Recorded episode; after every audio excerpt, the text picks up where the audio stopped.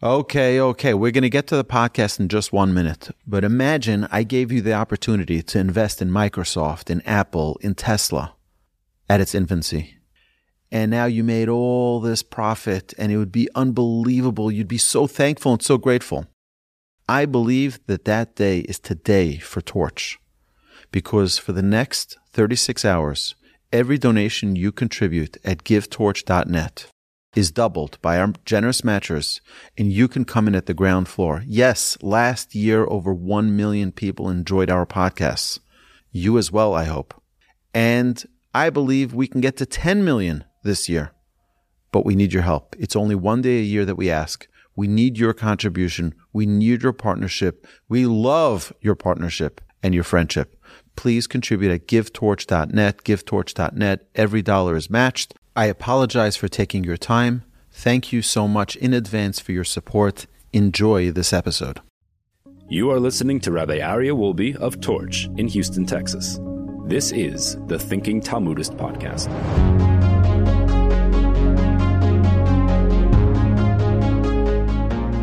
All right, welcome back, everybody. Welcome back to the Thinking Talmudist podcast.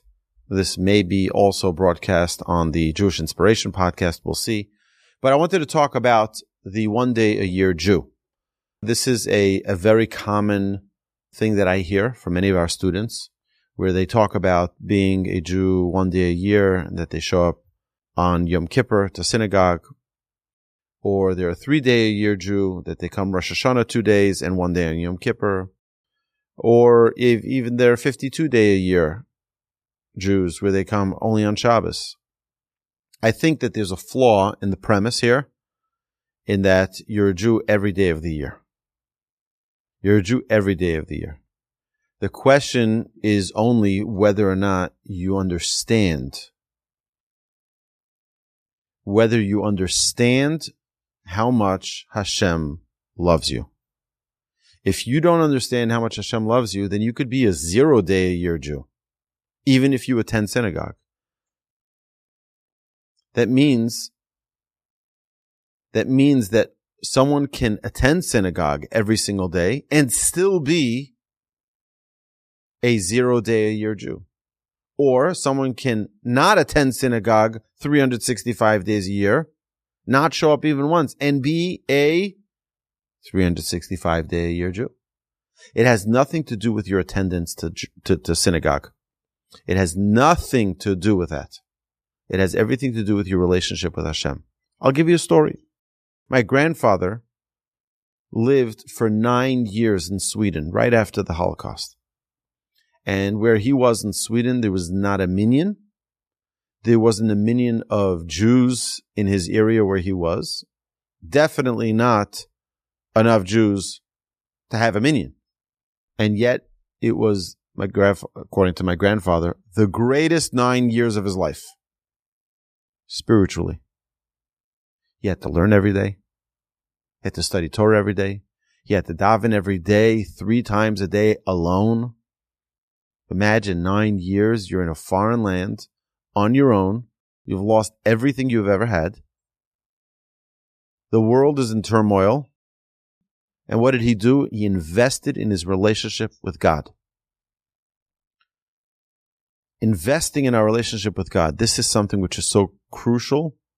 It is so essential for us at every moment of our lives to realize where do we stand in our relationship with God. It's not about the ceremony. By the way, the bris, people call the bris, oh, the bris ceremony. Bris is not a ceremony. Bris is a covenant. It's a covenant between us and Hashem. We have to recognize that. That a bar mitzvah is not a ceremony. A wedding is not a ceremony. These are things that build relationships. When someone becomes bar mitzvah, what are they doing? They're accepting upon themselves the yoke, the burden, the responsibility to follow Hashem's commands and to be in a relationship with God where there's checks and balances in every relationship. That's the essence of the relationship, that there are checks and balances. You can't have a relationship, any relationship, that's only taking. I don't remember where I heard this, but I once heard a great marriage advice. He says, make sure that you make more deposits than withdrawals.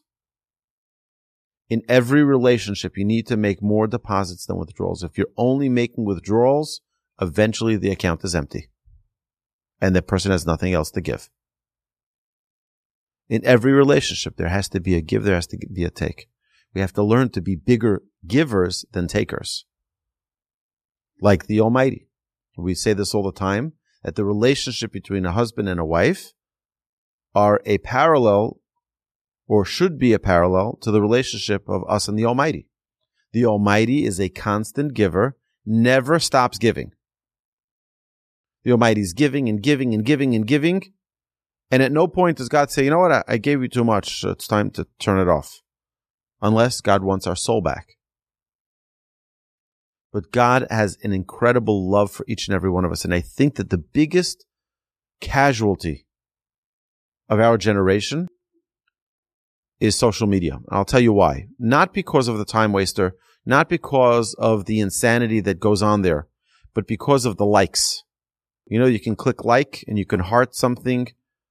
And the problem is, is that people are used to getting, are getting into a, a rhythm of instant gratification. I posted a picture and I got 50 likes, 100 likes, 500 likes, and look how popular I am. And it gives us validation based on those likes.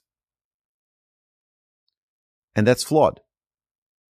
Because the people may not be liking it. The people may be jealous. The may, people may be angry, but they don't want to comment. They don't want to say anything. So they just click like.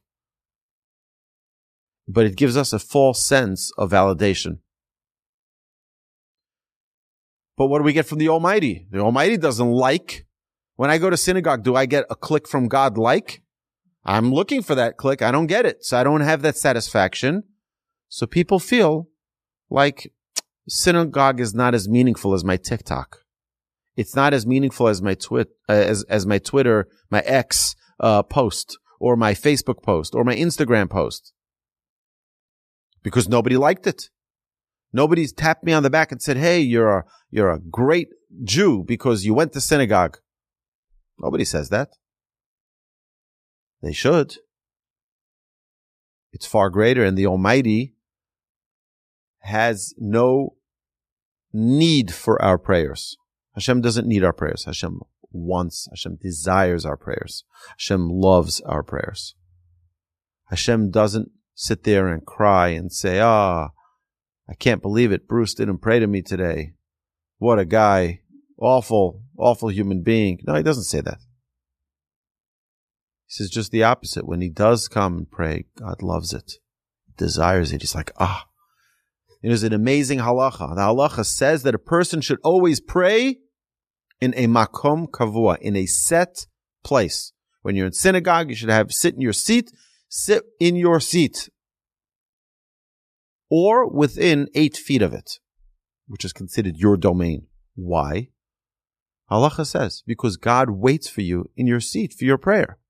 God waits for me. God's busy with the whole world. He's waiting for me. God loves our prayer. He desires our prayer. And therefore, He waits for us. He's excited. Ah, we're going to have a conversation. We're going to talk. We're going to communicate. And don't ever say, a person should never, ever, ever say, well, I talked to God and he didn't respond. If I only heard back from God, I would be uh, more secure in our relationship. No, big mistake. God communicates with us all day. We just don't have our antennas up. Remember those radios? You had to put the antenna up, bring it to the window, put on a hanger, you know, try to move it around. Oh, if you're facing that direction, you'll be able to get the uh, the FM radio or the AM radio, whatever it was. Today, kids don't know what that means. Kids don't even know how to roll up a window today. They're like, "What's this? Where's the button?" I want to buy a car which only has roll up windows, just for that, so that my kids learn how to turn the window. Not everything needs to be automated. Not everything needs to be, you know, on a silver platter for you. You can do some work.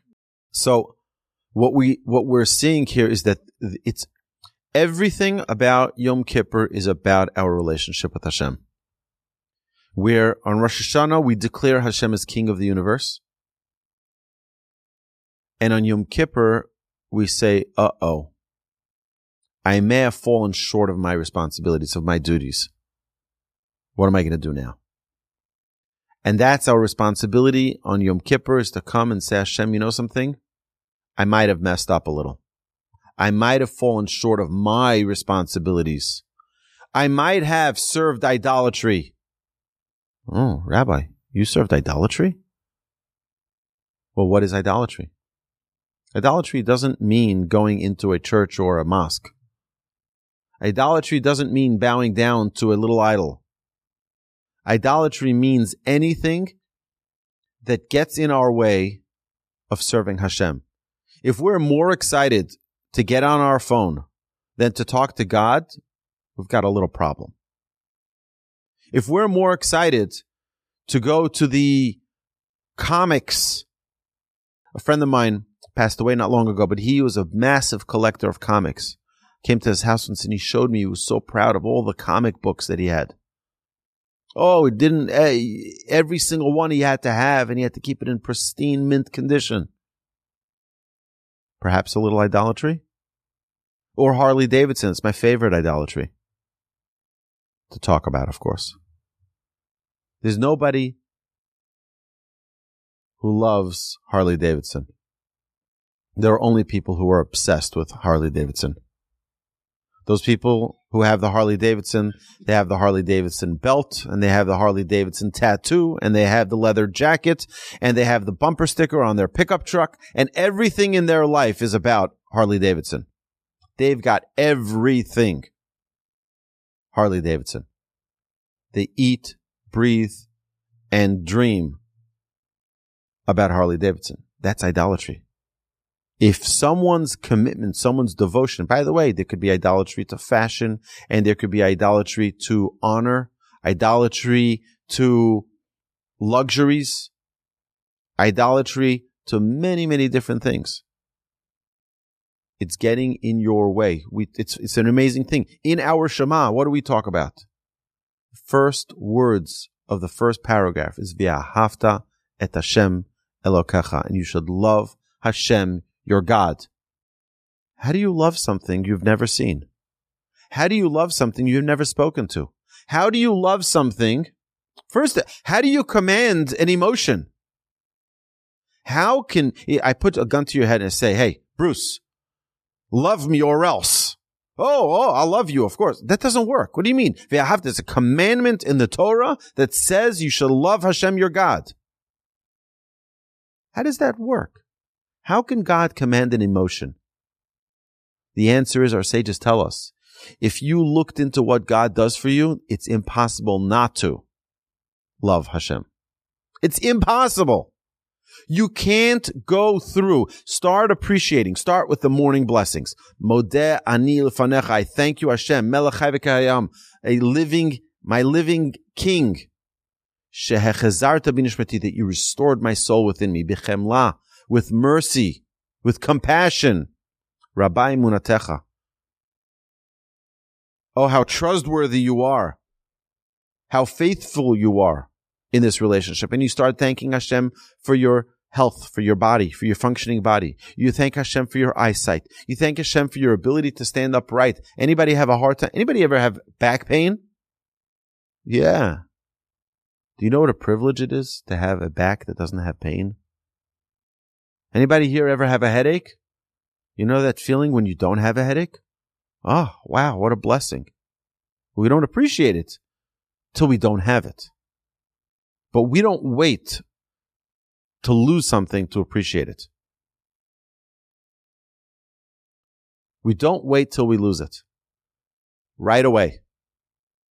Say thank you. You're able to stand up right in the morning. Thank you, Hashem Zokef Kifufim. You're able to see eyesight the greatest gift in the world. Thank Hashem. Pokeach Ivrim. You have clothes. Malbish Arumim. Each one of the gifts that we have, we don't take them for granted. And we say thank you. We say thank you, Hashem. Thank you, Hashem, for every single gift. Matir Asurim. It's an unbelievable gift. Every single day of life, we can feel the greatest enrichment on earth if we only learn to say thank you. And we love Hashem. If we thank Hashem for all of the good that, that He gives us. And we never ever take it for granted because the minute you take it for granted, you're a miserable person. Miserable. I saw a video someone sent me of a high school girl. This high school girl was throwing a fit that one of her $2,000 MacBooks wasn't working properly. She had six of them on the bed and she was doing a GoFundMe so that she could buy one more because one is for Instagram and one is for this and one is for that and one is for this. Bawling, crying like a crazy person. Someone who doesn't appreciate is miserable. Everything taken for granted, not appreciating, terrible way to live life. Rosh Hashanah gives us an opportunity to put things into perspective. Yom Kippur is when the rubber hits the road. We say, you know what, God? I'm not only putting things into perspective, I'm putting it into action the process of repentance. Vidui, confession, charata, regret. Azivat hachet, you leave your sin, and then Kabbalah asid and accept for the future. These four steps are crucial. Number one, you have to own up. You made a mistake. Number two is we have to have regret. I confess, I made a mistake. I have regret. Feels terrible. Betraying a relationship.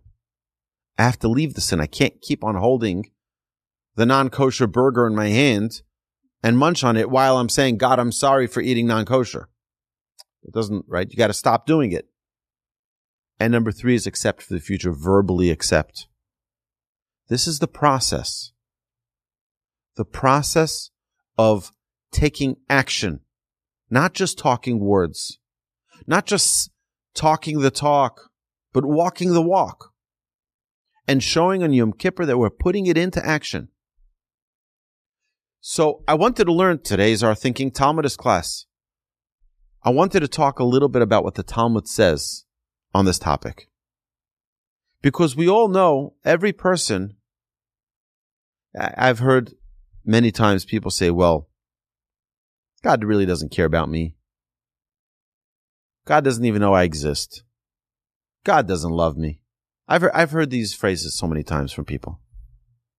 People have no idea how much Hashem loves us. And if we only had a clue, like I said earlier, we'd be dancing on the rooftops. We'd be the, the wealthiest person on earth is a person who has a relationship with God. You don't have to have a penny in the bank. You can be the happiest person on earth. We've been trained our whole lives that happiness comes from money. Success is money. Oh, very successful. Oh, so successful. How are his relationships? How his relationships with his spouse, with his parents, with his children? That's success. Money? I have all the money in the world to make a difference. Can't get along with people? No. Not appropriate. You know, Steve Jobs did a lot of great things in his life. But do you call that success? The way he talked to people? The way he berated people? the way he insulted people. He had a, a great goal. The goal was to create the greatest product in the world. To create the iPhone, to create the iPod, the iPad, all of those incredible pieces of technology. But on the expense of how many people's feelings, how many relationships, How many of his children didn't get to see him every day? Or maybe every week or every year because of this unbelievable goal and mission that he had. Is that a sign of success? Is that what we call success? I think it's each and every one of us. We all have choices. And those choices define our values. And if we put our values in the right place, we're the greatest. We're putting all of our priorities, and that's what we try to do with our prayer every day. Put the priorities in the right place. Recognize. You know, we say just one verse from our liturgy, from our morning prayer. It's a verse from Psalms, Psalms 150. Amazing. Kol hanishama tehalel ka hallelujah. Let all souls pray Hashem. Hallelujah. Let all souls pray, praise Hashem. Hallelujah. Kol hanishama. What does the Gemara say about this? Not all souls. Every breath of your soul should say thank you, Hashem. You take a breath, you inhale, you exhale. That breath right there should be a thank you, Hashem. Inhale, exhale. You can do that al kol nishima unishima on every single breath. That determines our values. That defines who we are. I guarantee you that someone who gives thanks for every breath that they have doesn't feel sad even one moment of their life because it's filled with gratitude. It's filled with, wow, I'm the luckiest person on earth. Look how awesome my life is. God gave me a breath. Because you know the difference between having a breath and not having a breath? Like that. Boom. Suddenly, no more. God turns power off. You're done. But we love life. We don't want life to be cut short. We love our life. We love our life, but we can elevate it to a whole new level with our appreciation. So, my dear friends, I want to show you this amazing, amazing piece of Talmud on 16b in Tractate Rosh Hashanah. Talmud says as follows. Amar Rabbi Yochanan. Sorry. Amar Rav Kruspedai, Amar Rabbi Yochanan. Rav Kruspedai said in the name of Rabbi Yochanan, Shlosha Sfarim Niftachin Berosh Hashanah. Three books are opened on Rosh Hashanah. Echad Shel Rishayim Gmurim, one of the completely wicked. Ve'echad Shel Tzadikim Gmurim, and one book of the completely righteous. Ve'echad Shel Benonim, and one of intermediate people. Tzadikim Gmurim Nichtavim V'Nichtamim La'alter L'chaim. The completely righteous are written and sealed immediately for life. Rishayim Gemurim, the completely wicked, are written and sealed immediately for death. Beinonim, Tluyim ve'omdim mirosh Hashanah ve'ad Yom Kippurim. The intermediate people are held in abeyance from Rosh Hashanah until Yom Kippur. Zachu nechtavim. If they merit it, they are written for life. And if they do not merit it, then, God forbid, they are written for death. So you're telling me this whole thing, Rabbi, between Rosh Hashanah and Yom Kippur, 10 days of repentance, is only if we're in the middle. But if we're completely righteous, we're done with Rosh Hashanah. Taken care of, done. Signed, sealed, mailed, done. If we're wicked, signed and sealed and mailed already on Rosh Hashanah. But if we're in the middle, then we have this 10 day trial. Let's see how you're doing. And by Rosh Hashanah, by Yom Kippur, that gets sealed. So how does this make sense? You're telling me that every wicked person is signed for death? What does that mean? What does that mean? We don't see people dropping after Rosh Hashanah, plop, dead, plop, dead. That's it. Wicked people, dead. Righteous people, life. We see plenty of righteous people who die. We see plenty of wicked people who live. So what's a better question that needs to be asked? What's righteous and what's wicked? What is righteous and what is wicked? My dear friends, righteous does not mean what we think it means. Righteous and wicked has to do with our connection with God. We talk all the time about mitzvahs being conduits or connectors between us and the Almighty. And sins, averos, are blockades that we put between us and God. We're creating barriers between us and God. The righteous are always trying to remove the barriers and make the connection available between us and God. What do the wicked do? They put barriers in between them and God. They're like, God, just don't pay attention to me. I'm going to put more barriers here. Just don't pay attention to me. So I think perhaps, and I've, seen this written, that we sign our own decree for life and death. Life, are we going to live a life that's enriched? Or are we going to live a life that is devoid of connection? That's life and death. Life is a life that's enriched, that feels, you feel this connection, you feel this unbelievable bond with the Almighty. Versus a life of disconnect. I just don't want to communicate with you anymore. I want to create as many barriers as possible between me and you. But then you have the people who are in between which our sages tell us is the majority of people. And it's like you have this 80% are the average, then you have 10% all righteous, 10% all wicked. So let's hope that we're all in that 80 bunch, or maybe even in the righteous bunch. So what do we need to do? What do we need to do to get into the side of life? That we know that when that scale is at 50-50, what do I need to do to bend it down so that I get the the hope of being on the righteous side. One good deed.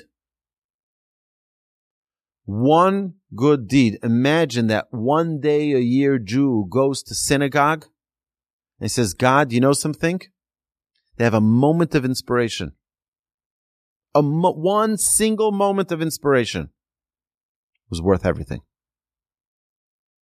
It was worth everything to go to synagogue on Yom Kippur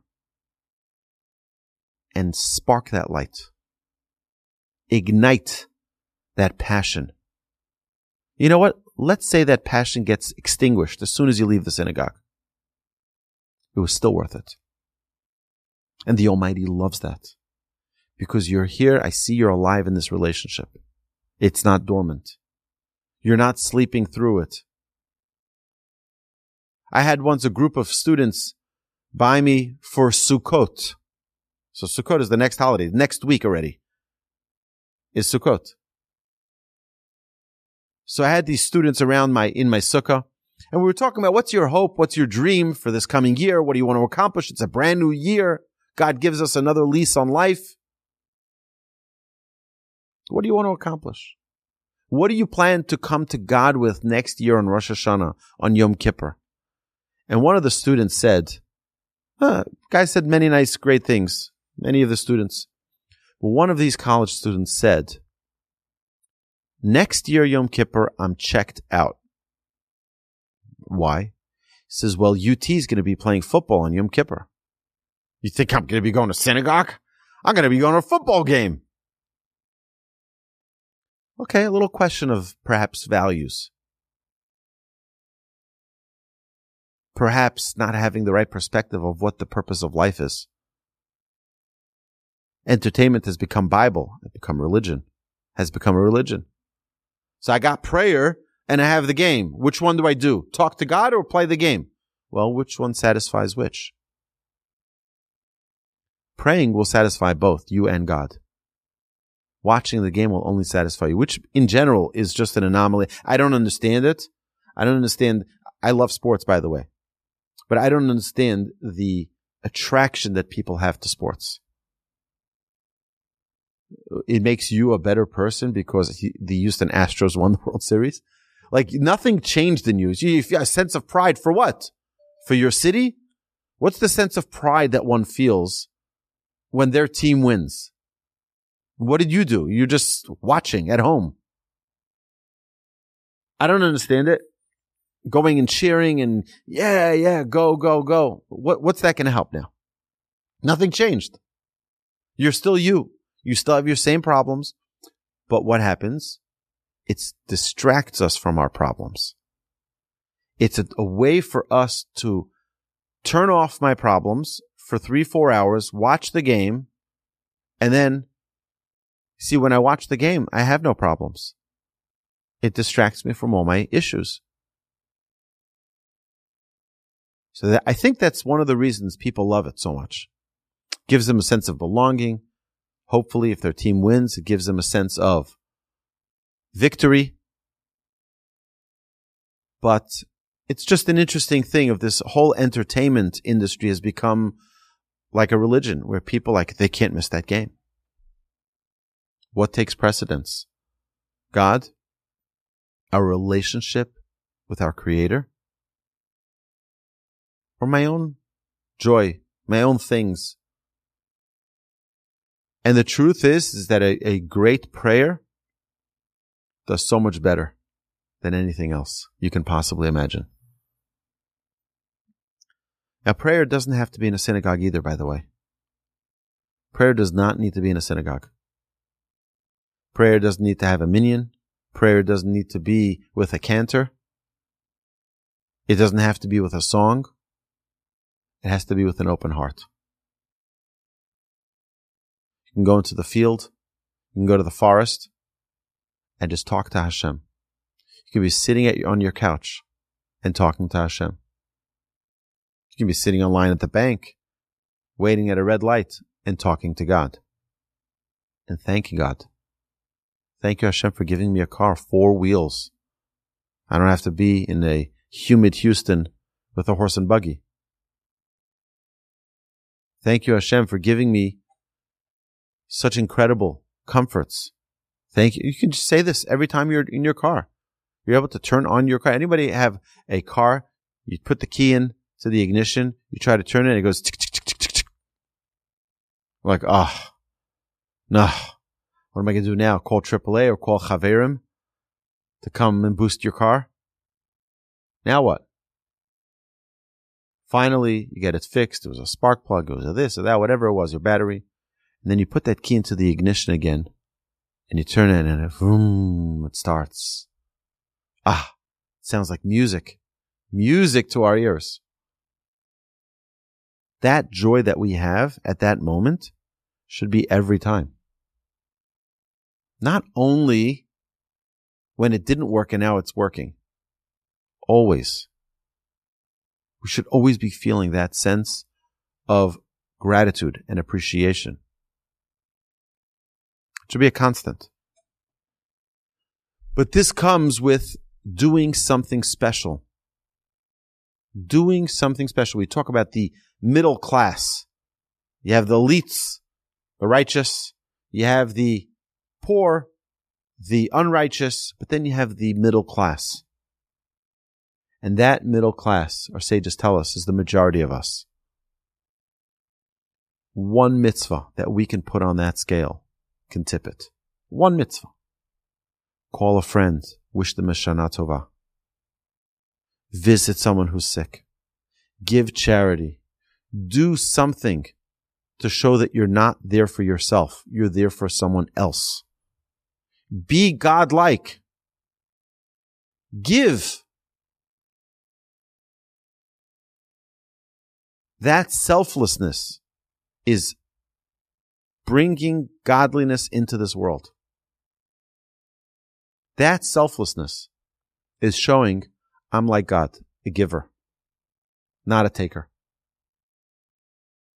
I'm a big fan of not the not ever doing a tit for tat. Oh, after school, my child had a play date with your child, so now you owe me one. So now they'll go to your house to have a play date. Common thing. I picked up your child from couple. Now you pick up my child from couple. You owe me one. I told my wife, I said, I don't want to ever, ever even keep a, an account or a, a thought. I'll do it a hundred times for my neighbor, not ask them even once. Because you don't do acts of kindness for an act of return. There's a book that someone introduced me to. I don't want to mention the name of the book. The book is about how to make friends and keep friends for life. Basically, the entire book is build up credit by people so that when you need them, you can pull your credit. Ah, so you have lunch with them and you treat them to lunch. So now they owe you. So you always keep yourself in a, a availability of people's favors back in return. That's not the Torah way. That's not the Torah way. The Torah way is I'll give you a thousand lunches and I don't want one in return. That's not, we don't give so that we can get. We give to be godlike. God is a constant giver. What can we give to God? Can we give God a bar, a bar, of chocolate? Give God a nice bottle of wine. A nice bottle of wine. Respectable bottle of wine to God. No, it's nothing. You can't give God anything. He doesn't need your vacation. He doesn't need your your uh, certificate, gift certificate to uh, Staples or Target or Amazon. God doesn't need anything from us. So what do we have to give to God? God gives and gives and gives and gives. What does he get in return? Nothing. God doesn't want anything in return. All God desires is a relationship. What does that take? Even if it's a one day a year Jew, I only show up once a year. God in heaven loves us so much, he smiles and says, Ah, look at my children. They're coming they have other things to do on Yom Kippur. They close their offices. They close their, their businesses. And they come and they talk to me. Our job on Yom Kippur is to make it real. We talk the talk on Rosh Hashanah. Yeah, God, you're the king of the universe. But now is time to walk the walk. Hashem should bless us all that we should merit. This Yom Kippur should be a, a Yom Kippur of atonement, of forgiveness, of connection with God like never before. And that we should become the real people who walk the walk. Not only the people who say, Hashem, I'm sorry, but this is life. That's the way it is. I'm just going to be who I am. Neglect that relationship. It's much better to be on the side of God. I'm here and dedicated to our relationship. And we talk to Hashem. We close our eyes and open our heart. You don't need to have a prayer book. Talk to Hashem. Connect. Seek Him out. The only thing King David asks for, Va'ani kirvat Elokim litov. The only thing that I consider good in my life, says King David, is a closeness with God. The only thing I want. Shivti bevet Hashem kol Let me reside in God's house. What's God's house? House of prayer, house of Torah study, like a Torah center. To be in a place of inspiration, to be in a place of closeness with Hashem. It's much easier to connect to God in a place of holiness than standing online at the bank. It's still possible, but it's much more conducive to growth and elevation when you're in a place where there's an atmosphere of growth, when there's an atmosphere of elevation, of goodness, of kindness.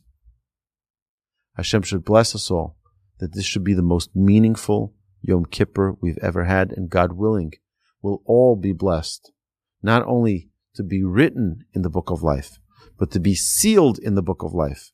Bitoch Sifron Shel Tzadikim Gemurim, in the book of the extremely righteous, that we're signed off, signed and sealed. Goodbye. You're going to have a great year ahead. And if we're in the middle class, then we should make sure we do some more merits, do some more good deeds. We have still 72 hours till Yom Kippur. As we say in Yiddish, chap arein. Grab the opportunity. Grab the opportunity. We still have time till Yom Kippur to make it the real deal. Hashem should bless us all. Yom Kippur should be amazing. Forget about the fast. Don't worry about the fast. You'll fast. It's fine. I don't see malnourished Americans. Don't be worried about the fast. It's not about the food. It's about getting rid of all the blockades. Food can inhibit us. Our dress code can inhibit us. Our, you know, all of the other things that are forbidden on Yom Kippur can be blockades. Yom Kippur, it's just direct, just the inside, just the soul talking to Hashem. My dear friends, have an amazing Yom Kippur.